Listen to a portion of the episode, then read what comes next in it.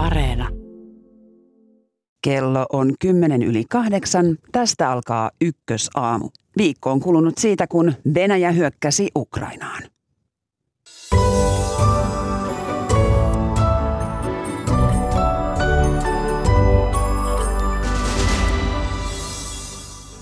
Venäjä on jatkanut rajua hyökkäystään, hyö, hyökkäystään Ukrainassa. Miljoona ihmistä on painut kodeistaan ja yli 200 siviiliä on saanut surmansa. Olemme ohjelman aluksi yhteydessä Ukrainaan.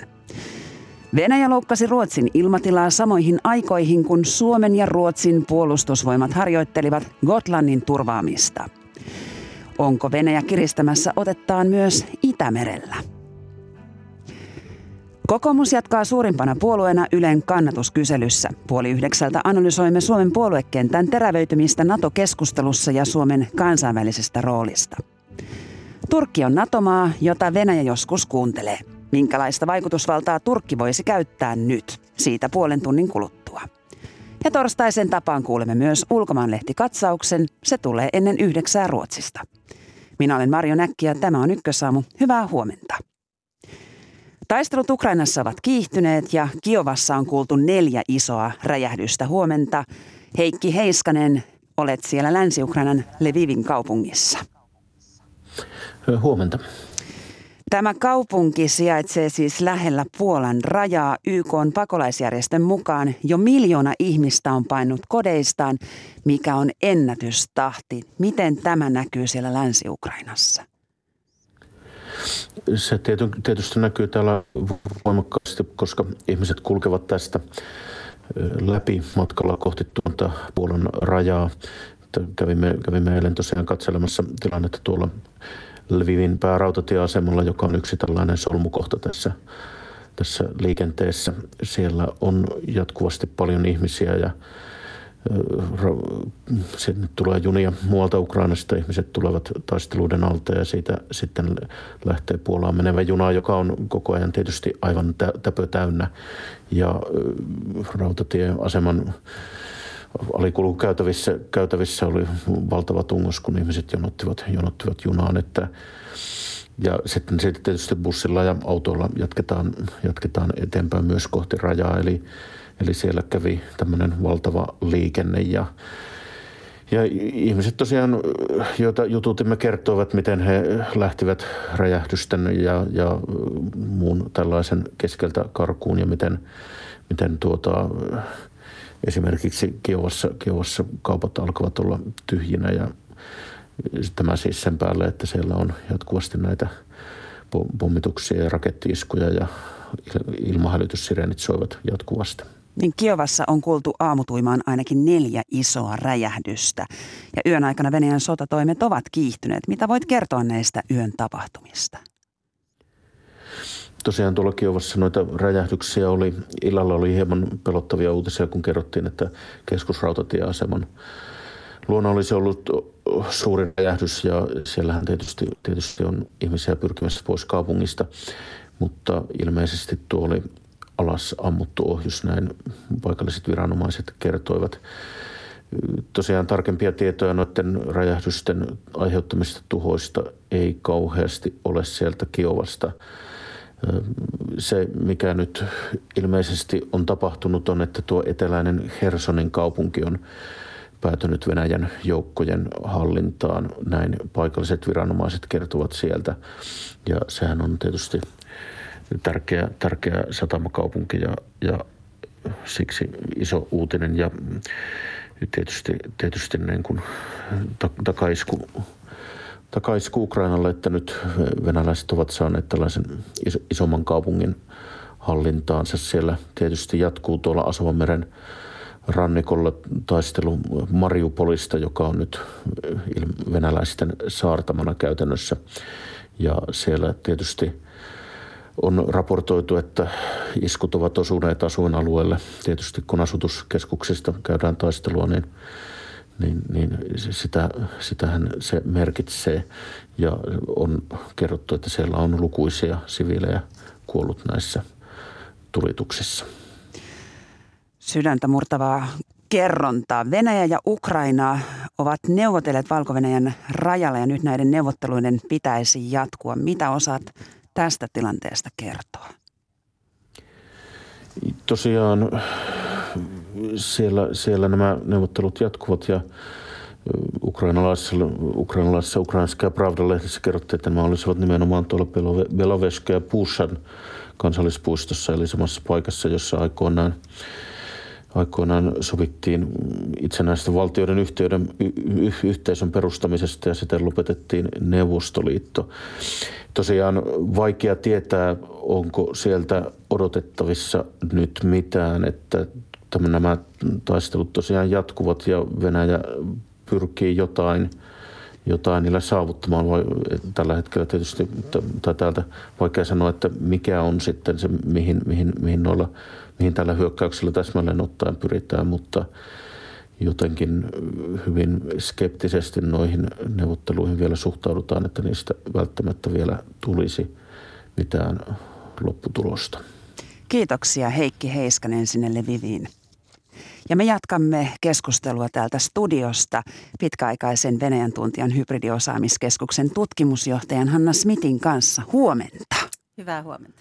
Miltä Heikin kuulumiset tuolta Ukrainasta kuulu, kuulostivat? Hersonin kaupunki on nyt menetetty venäläisille. Mariupolin ympäristössä rengas kiristyy.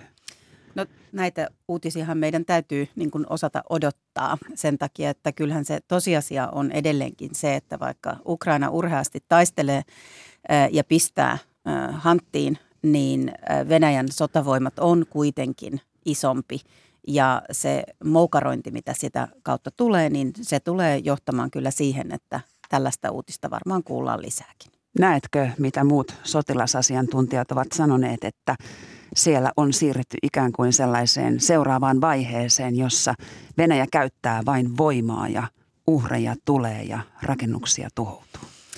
No perinteisesti voitaisiin sanoa, että se tapa, millä Venäjä on sotinut, niin sehän on juuri tätä moukarointia ja sitä, että tulee uhreja. Jos mietitään Tsetsenian sotaa, jos mietitään sitä, miten Venäjä on avustanut Syyrian sodassa ja jopa sitäkin, että mitä tapahtui silloin Georgian sodassa 2008, niin ne on ollut kaikki näitä, jossa käytetään aika isoa voimaa ja mitä pitemmäksi tämä sota osoittautuu, niin sitä enemmän tätä tuhoa tulee ja Venäjä sotii varmaan sillä perinteisellä tyylillänsä. Sieltä on tullut myös uutisia, että miehet, sotilaat, Venäjän sotilaat eivät ole ikään kuin edes tienneet, mihin ovat tulossa.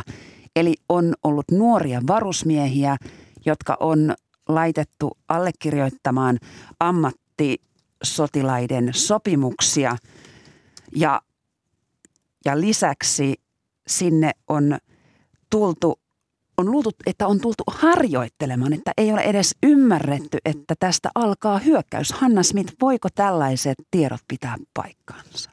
Voivat ihan hyvin.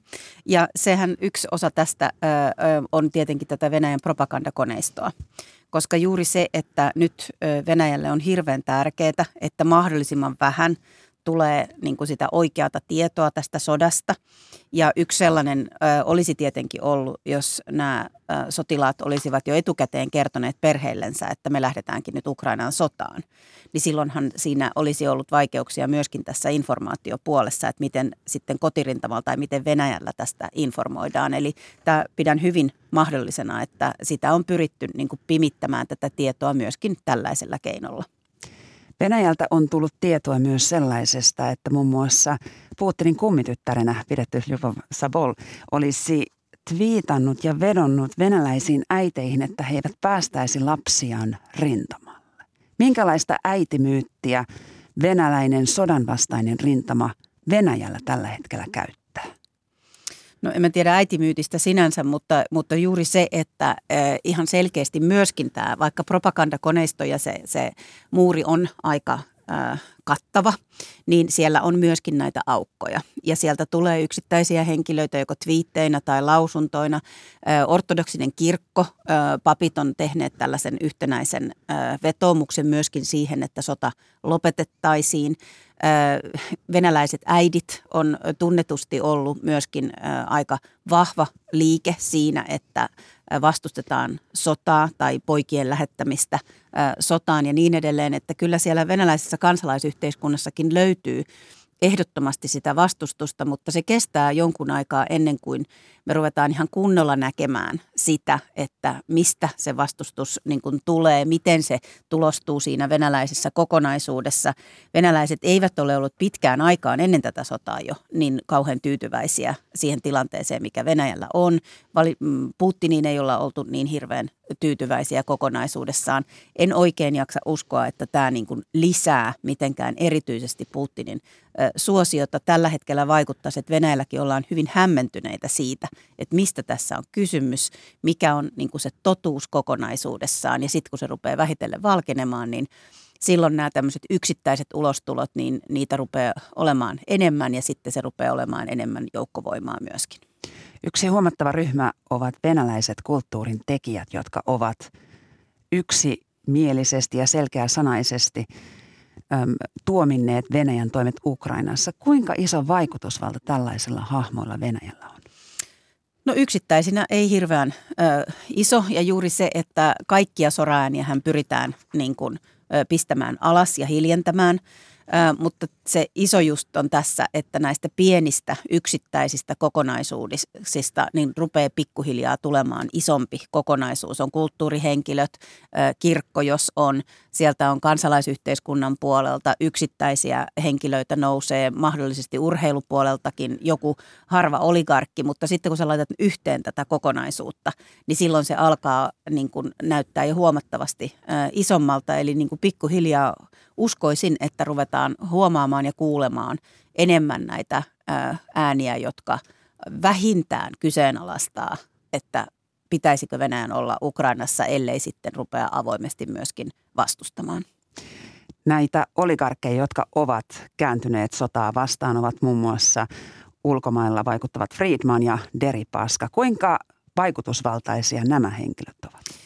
No siis vaikutusvaltaa itse politiikkaan tai päätöksentekoon näillä henkilöillä ei, ei oikeastaan sinänsä ole. Että si, nämä, nämä ulostulot on huomattavasti enemmän ehkä symbolisempia.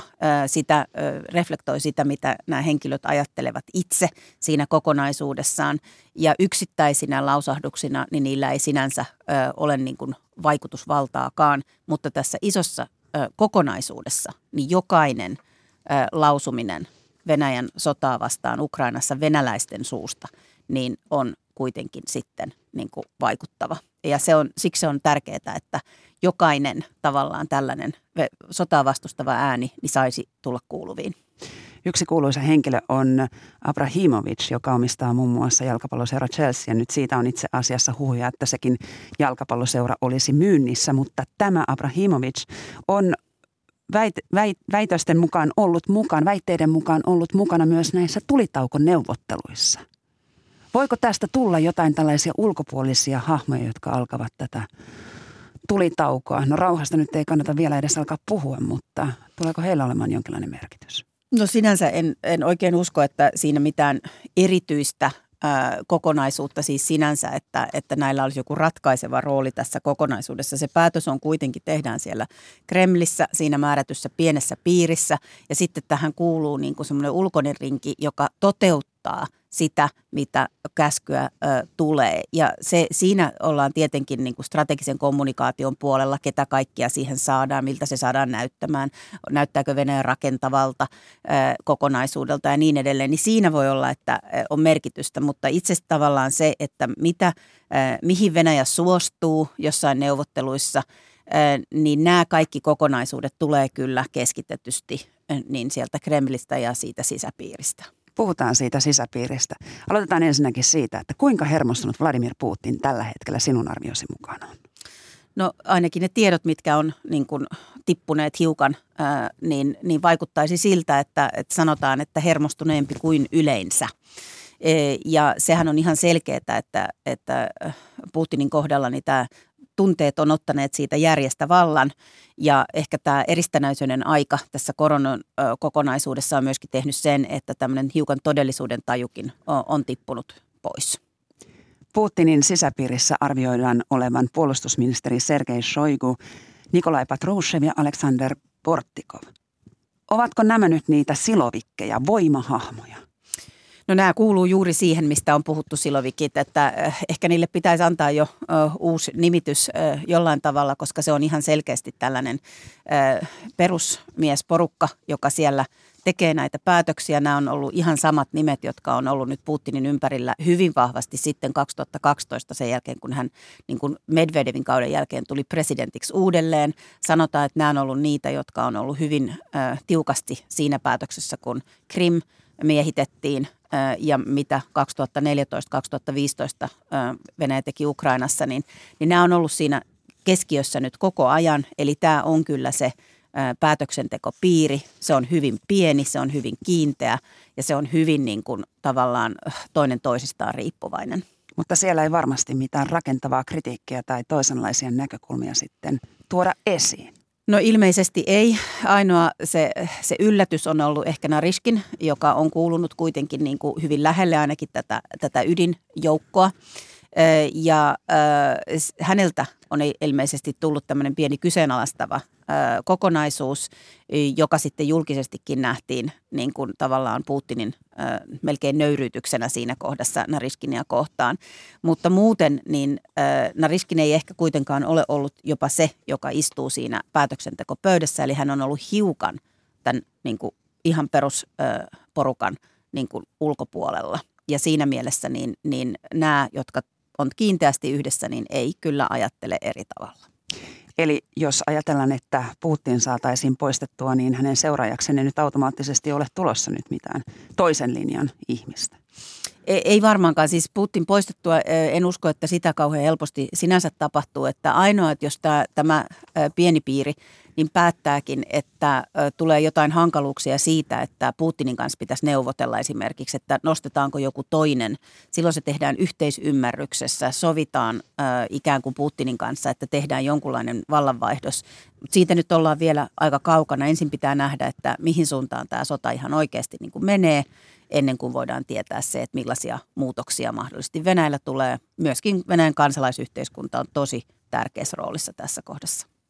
Yhdysvaltain YK suurlähettiläs Linda Thomas Greenfield sanoi myöhään eilen illalla New Yorkissa yleiskokouksen istunnossa, että presidentti Putin jatkaa eskalaatiota. Hän on laittanut ydinasejoukot korkeimpaan valmiuteen ja uhkaa hyökätä Suomen ja Ruotsin. Hanna Smith, mistä tällainen puhe kumpuaa?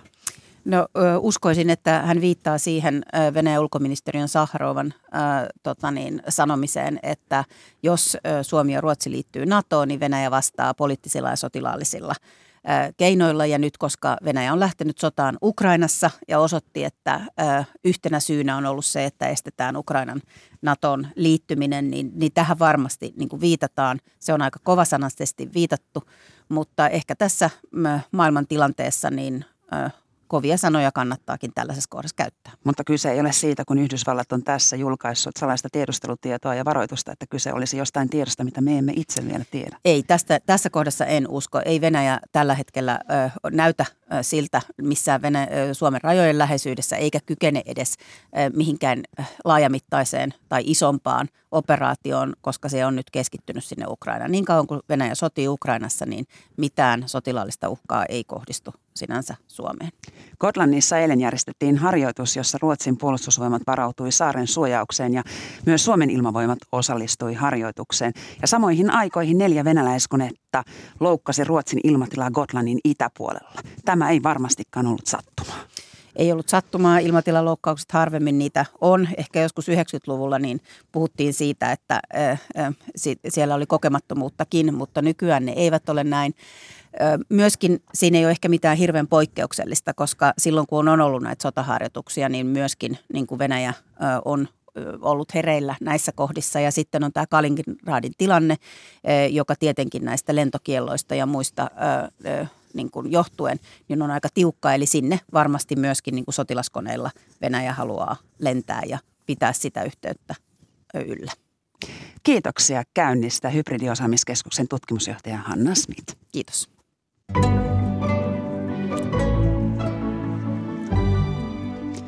Ylen uunituoreessa kannatuskyselyssä kokoomus pitää kärkipaikkaa liikin neljän prosenttiyksikön erolla pääministeripuolue SDP.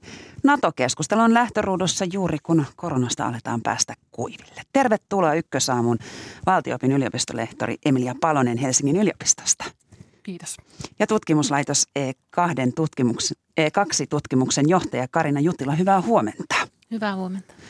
Ylen puoluekannatuskysely siis julkaistiin aamulla. Kokoomus, suurin oppositiopuolue, on myös suosituin 22,6 prosenttia, toisena SDP 18,5, kolmantena perussuomalaiset 15,6 prosenttia. Emilia Palonen. No niin, no niin. tässähän on, on äh, selvästi sitten tämmöinen niin kuin – varmaan Venäjän uhka on vaikuttanut tuossa kyselyvaiheessakin ää, kansalaisten mielipiteeseen. Ää, jopa RKP, joka on tämmöinen NATO-puolue, on hieman nostanut kannatustaa, vaikka muilla pienillä puolueilla on, on taas sitten ää, kannatus ää, kutistunut. Ja varmaan näkyy sitten se, että, että vaalivoittaja tässä äskettäin oli kuitenkin vielä ne vaalit, niin jatkaa etenemistään Heillä on ää, tietty agenda ja feel goodia takana tai taskussa ää, kertoa äänestäjilleen tämmöinen niin kuin opposition vahva puolue.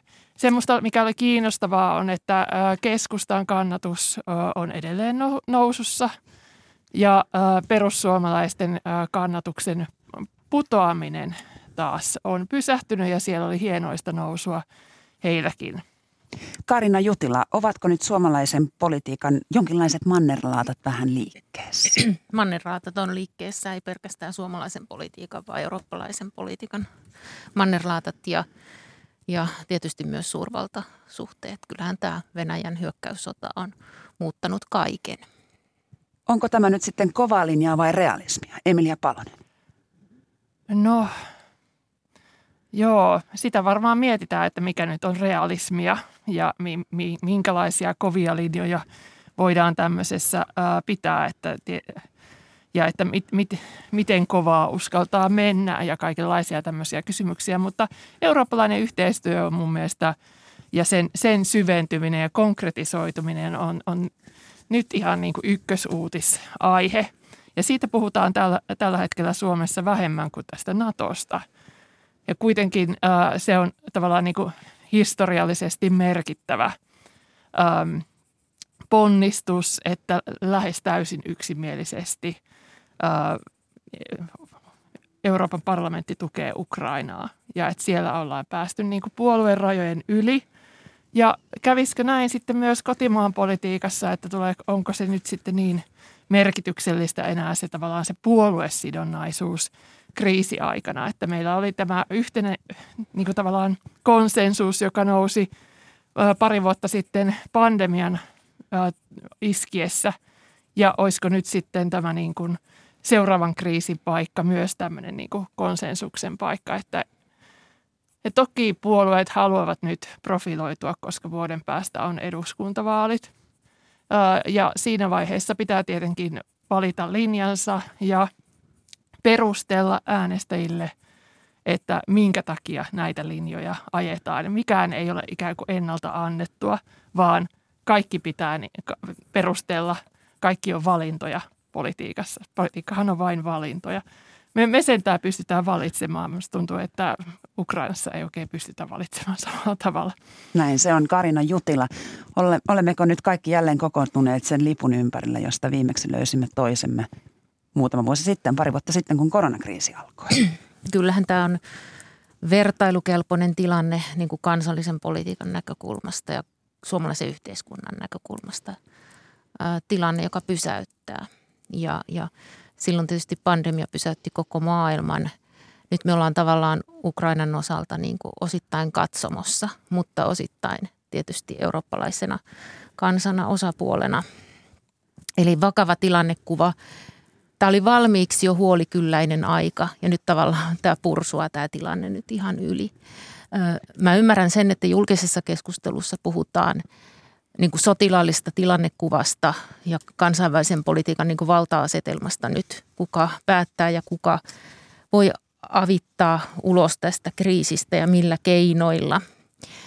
Ö, varmasti tämän niin kuin akuutin tilanteen rinnalla vähän kerrallaan, varsinkin jos tämä pitkittyy, niin on mietittävä sitä, että mitä laajempia heijastuksia tällä on yhteiskuntaan ja Eurooppaan ja ihmisten elämään. Eli kuinka paljon pystytään käsittelemään ensinnäkin sitä akuuttia huolta, eli pysytäänkö hengissä, ja sitten niitä ö, laajempia seurauksia.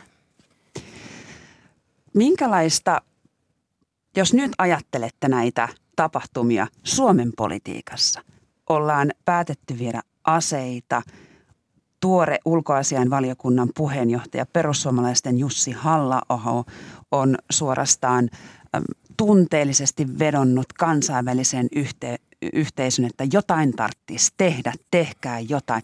Jos nyt ajattelette tätä Suomen poliittista elämää, niin mitä, mikä on teidän mielestä ollut yllättävin tai merkityksellinen suunnan näyttäjä, Karina?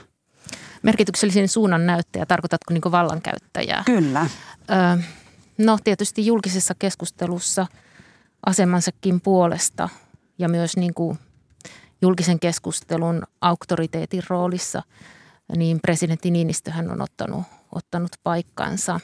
Ja tietysti hänellä kaikesta päätellen ihan poikkeukselliset kansainväliset suhteet myös ja, ja tietenkin sitä kauttakin tietomäärä.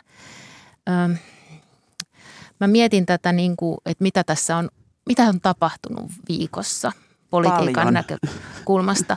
Meillä usein moititaan politiikkaa, poliitikkoja hitaiksi ja sillä tavalla, että ne vaan puhuu – viikossa on tapahtunut ihan valtavasti.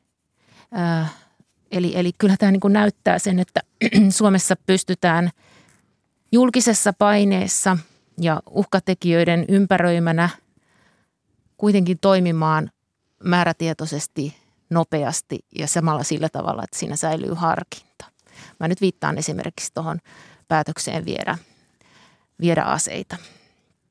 Eli tuntuu, että tämmöinen Twitter-kansa ei välttämättä malta odottaa, että joitain asioita valmistellaan asiantuntijatietoon nojaten ja yhdistäen hyvin monimutkaisia asioita. Mutta tota, tavallaan tämäkin oli näyttö siitä, että Suomessa näissä paineissa pystytään toimimaan. Emilia Palonen. Kyllä, se ö, kotisohvilla ollaan nyt seurattu tätä kriisiä ja sehän äh, nostattaa meissä erilaisia muistoja. Minäkin muistelin sitä, kun olin äh, entisessä mummilassani ja mum, mummi kertoi minulle, että tästä me lähdettiin tuonne metsään, kun pommikoneet lensivät tästä yli pakoon. Ja, ja tämmöiset niin kuin, äh, talvisodan muistot, jotka on ylisukupolvisia – ja sitten toisaalta ne muistot, kansainväliset muistot siitä, että kuinka Venäjän tankit vyöryvät ja miehittävät Unkaria, Tsekkoslovakia ja niin edelleen. Ne kaikki tulee ta, niin kuin kotisohvilla mieleen tämmöisessä tilanteessa. Ja totta kai siitä tekee mieli laittaa niitä twiittejä poliitikkonakin selvästikin, niin kuin tässä halla tapauksessa, että tehkää nyt jotain, tarvitsisi tehdä jotain. Me tunnistan tämän ihan hyvin Itä-Eurooppa-tutkijana – että ää, ähm, on, niin kuin se Ukrainan kansan ahdinko on siellä hyvin vahva. Mutta että niin kuin Karina sanoi, että asia, asioissa kestää aikaa. Se ei ole niin helppoa ja nopeaa, vaikka tässä oli niin kuin tietyt uhkakuvat jo valmiiksi luotuna, että kuukausiahan tässä ollaan niin kuin tiedetty, että tämä tilanne on eskaloitumassa.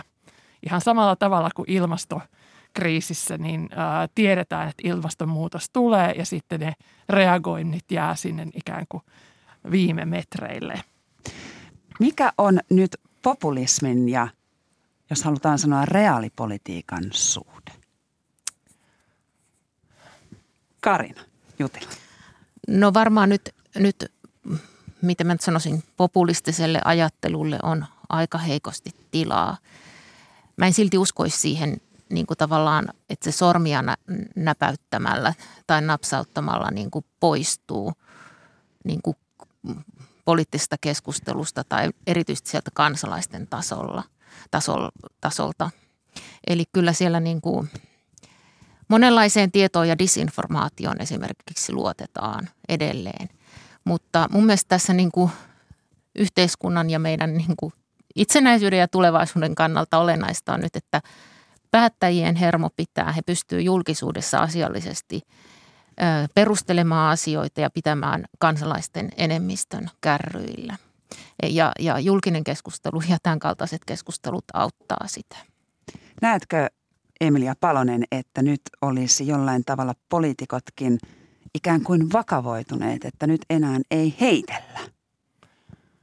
No niin, varmasti, varmasti poliitikkojen on vaikeampi heitellä, mutta kansa tulee varmasti heittelemään aika pitkään. Ja jos niin kuin heitellään avustuspaketteja Ukrainaan, niin sekin on aina helpompaa, jos niin kuin itse kaivaa ku- kuvettaan tukijärjestöille tai auttaa lähettämään tavaraa, kun taas sitten niin kuin valtiollisena toimijana tekee tämän. Että tässä on niin kuin, to, se on tosi vaikea tilanne ää, varmasti niin kuin erottaa nämä kaksi tasoa, mutta samaan aikaan myös edet, odotetaan, että poliitikoilta tulee reaktioita tämmöiseen, että, että ähm, kyllä, kyllä var, varmasti niin kuin, äh, jatkossa tullaan miettimään, että kuka mihinkin reagoi ja miten niin kuin riittävästi äh, reagoitiin siinä vaiheessa, kun käydään tätä kriisiä myöhemmin läpi.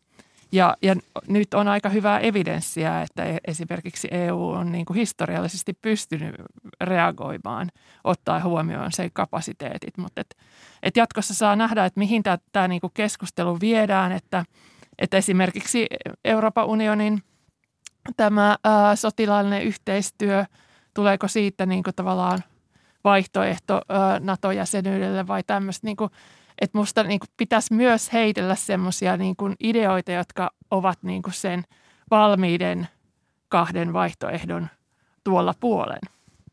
Että NATO-jäsenyys vai ei NATO-jäsenyys esimerkiksi. Että nyt tämä niin populismi on tietyllä tavalla polarisaatiota, että jos se polarisoituu vaan kahden vaihtoehdon välillä, niin silloinhan me ollaan ongelmissa. Eilisiltana kansalaisaloite Suomen liittymiseksi NATOon keräsi yli 50 000 allekirjoitusta, eli se etenee eduskunnan käsittelyn. Karina Jutila, alammeko nyt nähdä, äm, alammeko nyt nähdä sitä, että että nyt alkaa se oikea NATO-keskustelu, että nyt kaivetaan ne puolueiden edustajien kannat? Kyllähän tämä NATO-keskustelu on muuttunut, ei siitä mihinkään pääse. Kallupit on, on mitannut sitä kansalaisten näkemystä ja nyt sitten tietysti kansalaisaloite on yksi signaali samaan suuntaan. NATO-jäsenyys sinällään hän on hyvin perustavaa laatua oleva kysymys valtiolle ja, ja sen valmistelu hyvin monimutkainen asia, harkinta.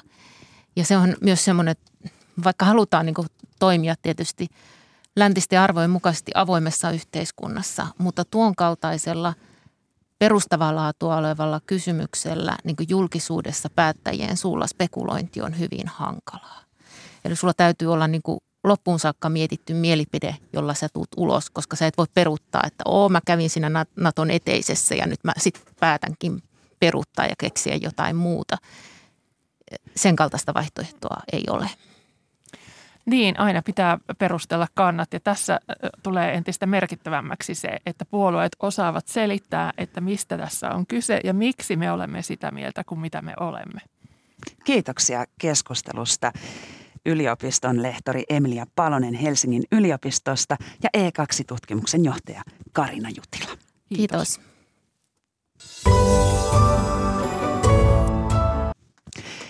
NATO-maa Turkki on valtio, jota Venäjä on ajoittain kuunnellut. Turkilla on mahdollisuus estää Venäjän sotalaivojen eteneminen Ukrainan merialueelle ja se on myös väläyttänyt mahdollista ryhtyä välittämään neuvotteluja Ukrainan ja Venäjän välillä.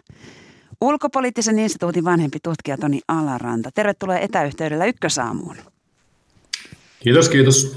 No miten Turkki suhtautuu tähän Ukrainan sotaan ihan pähkinänkuoressa? Se on lähinnä Turkille riesa, tämmöinen epätoivottu tapahtumaketju, jossa se nyt yrittää sitten tasapainolla parhaansa mukaan suututtamatta sen enempää Ukrainaa länsimaata kuin Venäjääkään. Turkki haluaa välittäjäksi tässä sodassa. Minkälaisia aloitteita se on jo tehnyt? No ennen kuin tämä varsinainen hyökkäysvaihe käynnistyi, niin Turkki oli jatkuvasti puhelimitse yhteydessä näihin molempiin johtajiin ja pyrki saamaan Ukraina ja Venäjän neuvottelupöytään tarjoamalla Istanbulin esimerkiksi paikaksi, mutta, mutta ei se ollut niin kuin ehkä realismi siinä mielessä, että Putin on lähinnä kiinnostunut puhumaan Yhdysvaltain presidentin kanssa näistä asioista. No Ukraina on onnistunut käyttämään näitä turkkilaisia Bayraktar-lennokkeja tuhotessaan Venäjän armeijan kalustoa. Kuinka iso merkitys arviosi mukaan näillä turkkilaisvalmisteisilla lennokeilla on ollut Ukrainan puolustuskyvylle? Kyllä siltä alkuvaiheessa on ollut selvästi merkitystä, että niillä on pystytty, pystytty tota tankkeja, tankkien etenemistä ja, ja erilaisten yksiköiden etenemistä niin kuin pidättämään ja pysäyttämään. Ja, ja siinä mielessä niin selvästi on merkitystä se, että onko ne sitten tämän laajemman sodankäynnin kannalta pidemmällä aikavälin merkitystä, niin siihen suhtaudutaan vähän skeptisemmin. Hmm. No eilen tuli tieto, että Ukrainan olisi matkalla lisää näitä turkkilaisia lennokkeja, mutta ilmeisesti niiden alkuperästä ei ole tietoa. Eli Turkki ei ole päättänyt aseistaa Ukrainaa, vaan siis onko kyse siitä, että ne ovat peräisin joltain muulta maalta?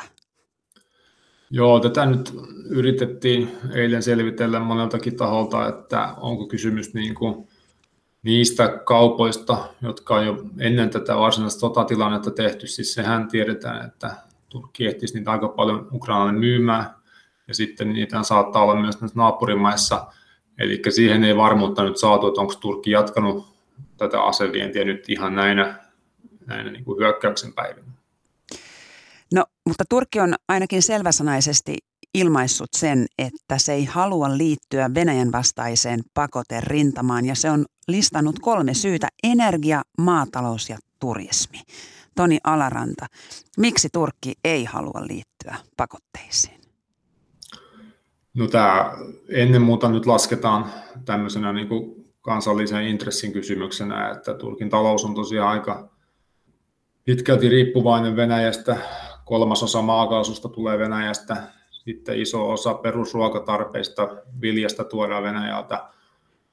Tämä turismikysymys on siinä mielessä mielenkiintoinen, että nythän sehän on tässä niin kuin nostettu pinnalle ja tosiaan puhutaan miljoonista venäläisistä turisteista kesäisin Turkkiin, mutta kyllä tässä kannattaa miettiä sitäkin, että mistä kunnossa venäläisten talous on niin kuin kesään mennessä, että onko, onko sieltä oikeasti ihmisillä niin varaa matkustaa ja, ja tulla Turkkiin. No entä sitten Ukraina? Ukraina on myös merkittävä väestöltään ja ollut myös Turkille hyvin merkittävä. Joo, mä ei, mulla oli eilen mahdollisuus puhua yhden ukrainalaisen diplomatin kanssa, joka on pitkään Turkin ja Ukrainan suhteita seurannut, ja heitä lähinnä hämmensi semmoinen niin ristiriitaisten signaalien tuleminen jatkuvasti Turkista niin kuin monenkin asian suhteen, että yksi on ollut tämä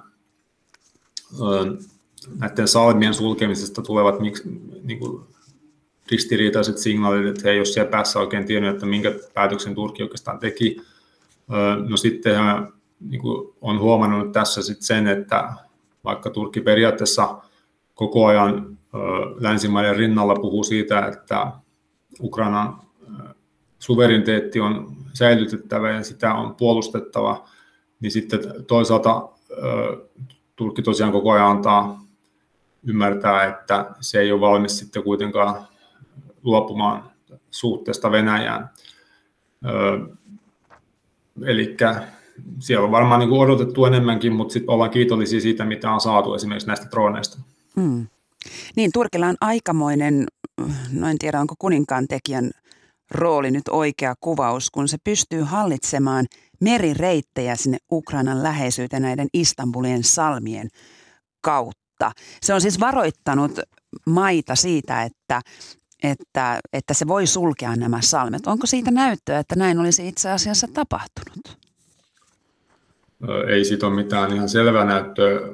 Semmoinen viesti on tullut Turkin ulkoministeriltä, että, että he on tämän viestin välittänyt ja, ja että venäläisetkin on siihen hyväksynyt, eli toisaalta heille ei ole tullut pyytöjä siitä, että sotalaivoja pääsisi tästä läpi. Ja nyt tämän ulkoministeriön lausunnon se oli muotoiltu niin, että siinä puhuttiin sekä Mustanmeren rantavaltioista että muista valtioista, tarkoittaa silloin sitä, että Turkki on tavallaan antanut tämän varoituksen, että se ei päästä sota, sotalaivoja läpi niin, niin kaikille maille. Se ei koske vain Venäjää, vaan myös esimerkiksi NATO, Naton tota, laivoja.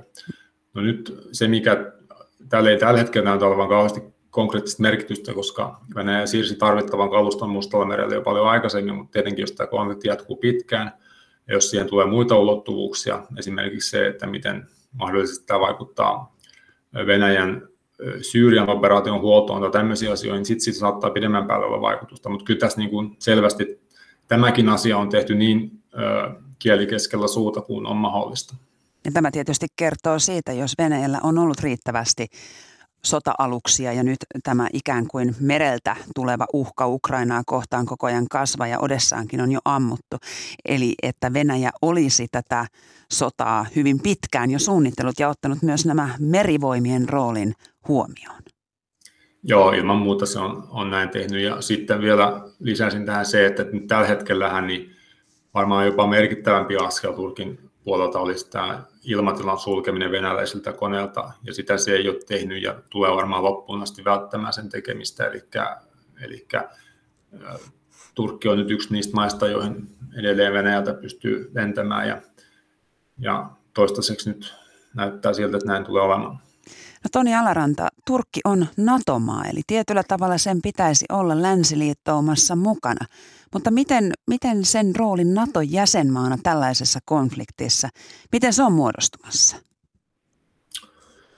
Joo, Turkki on hyvin erityinen NATO-maa siinä mielessä, että se katsoo niin kuin tätä nyt muotoutumassa olevaa niin kuin uutta kansainvälistä järjestystä tai epäjärjestystä, miten se halutaan sanoa, niin se katsoo sitä aika eri perspektiivistä kuin länsimaat. Että länsimaille tämä Kiinan nousu, Venäjän sotilaallinen aktivoituminen, länsimaiden suhteellisen merkityksen laskeminen, niin nehän on länsimaille niin kuin tietenkin tämmöisiä niin kuin negatiivisia kehityskulkuja.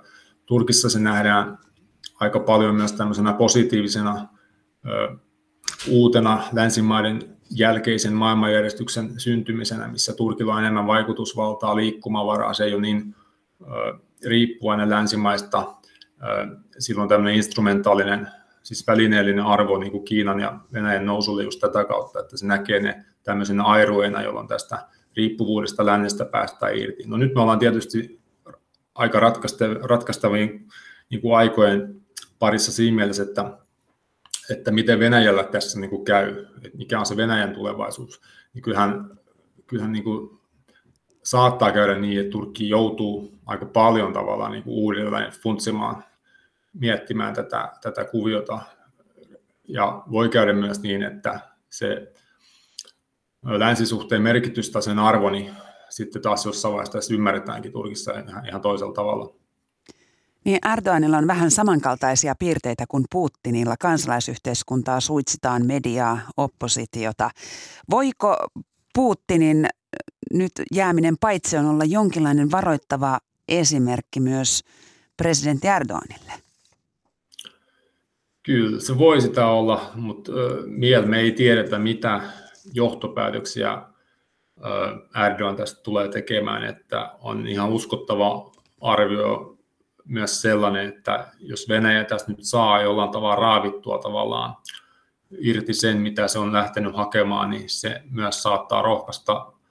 Ja jos länsi on tavallaan, länsimaat on tavallaan kyvyttömiä siihen niin kuin vastaamaan, sitä me ei vielä tiedetä, miten tässä pidemmällä aikavälillä käy, niin sitten se toinenkin suunta voi olla mahdollinen, että Erdogan katsoo, että niin kuin asioita vaatimalla ja voimaa näyttämällä, niin niin omia päämääriä pystytään ajamaan. Että tässä on varmaan, tässä on varmaan niin kuin vielä liian aikaista sanoa, mitä johtopäätöksiä hän tulee tekemään. Kiitoksia tästä keskustelusta. Toni Alaranta ulkopoliittisesta instituutista ja hyvää päivänjatkoa. Kiitos. Ulkomaanlehti katsaus tulee tänään Tukholmasta. Toimittajana Anni Riittaho. Ruotsin turvallisuustilannetta pohditaan laajalti ruotsalaisissa medioissa. Keskustelu Ruotsin NATO-kannasta käy erittäin kuumana ja Saksan liittokansleri Olaf Scholzin tapaista nopeaa reagointia toivotaan myös Ruotsin sosiaalidemokraattiselta puolueelta.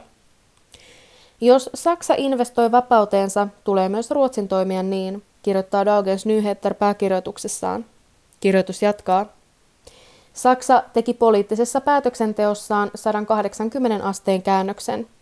Sunnuntaisessa puheessaan Saksan liittokansleri Olaf Scholz hautasi vuosikymmenien ajan rakennetun turvallisuus-, puolustus- ja ulkopolitiikan muun muassa ilmoittamalla Nord Stream 2 keskeytyksestä sekä muista tukitoimista Ukrainan hyväksi. Ruotsalaisilla poliitikoilla olisi hyvä syy seurata Saksan esimerkkiä.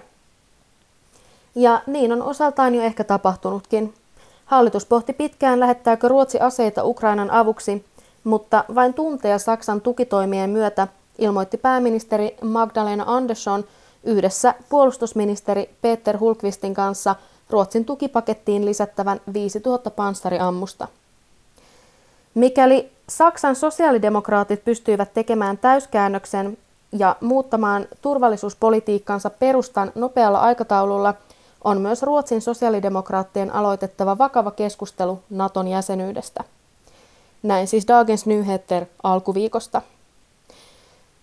Pääministeri Magdalena Andersson piti TV-puheen tiistai-iltana, jossa hän muun muassa painotti Ruotsin sotilaallisen varustelun parantamista. Dagens Nyheter kommentoi puhetta tuoreeltaan seuraavasti. Nyt tarvitaan poliittista yksimielisyyttä. Kuten pääministeri puheessaan sanoi, puolustusvalmiuttamme on vahvistettava ja nopeasti. Useiden Euroopan hallitusten toiveajattelu ikuisesta rauhasta Euroopassa on nyt kumottu. Svenska Dagbladet puolestaan kirjoittaa pääkirjoitussivustollaan seuraavasti. Tästä syystä Ruotsin on jatkettava Venäjän rahallista avustamista. Kirjoitus jatkaa. Ruotsi antaa sodasta huolimatta miljoona avustusta Venäjälle. Onko se skandaali? Ei, se on tapa valmistella tulevaa. Diktatuurin vastustaminen sanktioilla on tärkeää, mutta sitäkin tärkeämpää on tukea maan demokraattista oppositiota tulevaa vallanvaihtoa silmällä pitäen.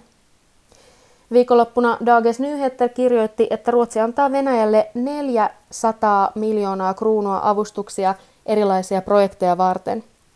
Lukijat suivaantuivat. Meneekö Ruotsin verorahat hyökkäyssodan tukemiseen?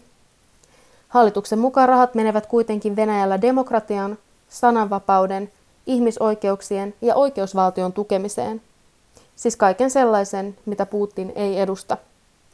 Tästä syystä Ruotsilla on kaikki syyt tukea venäläistä heikentynyttä, mutta ei kuollutta demokratiaa.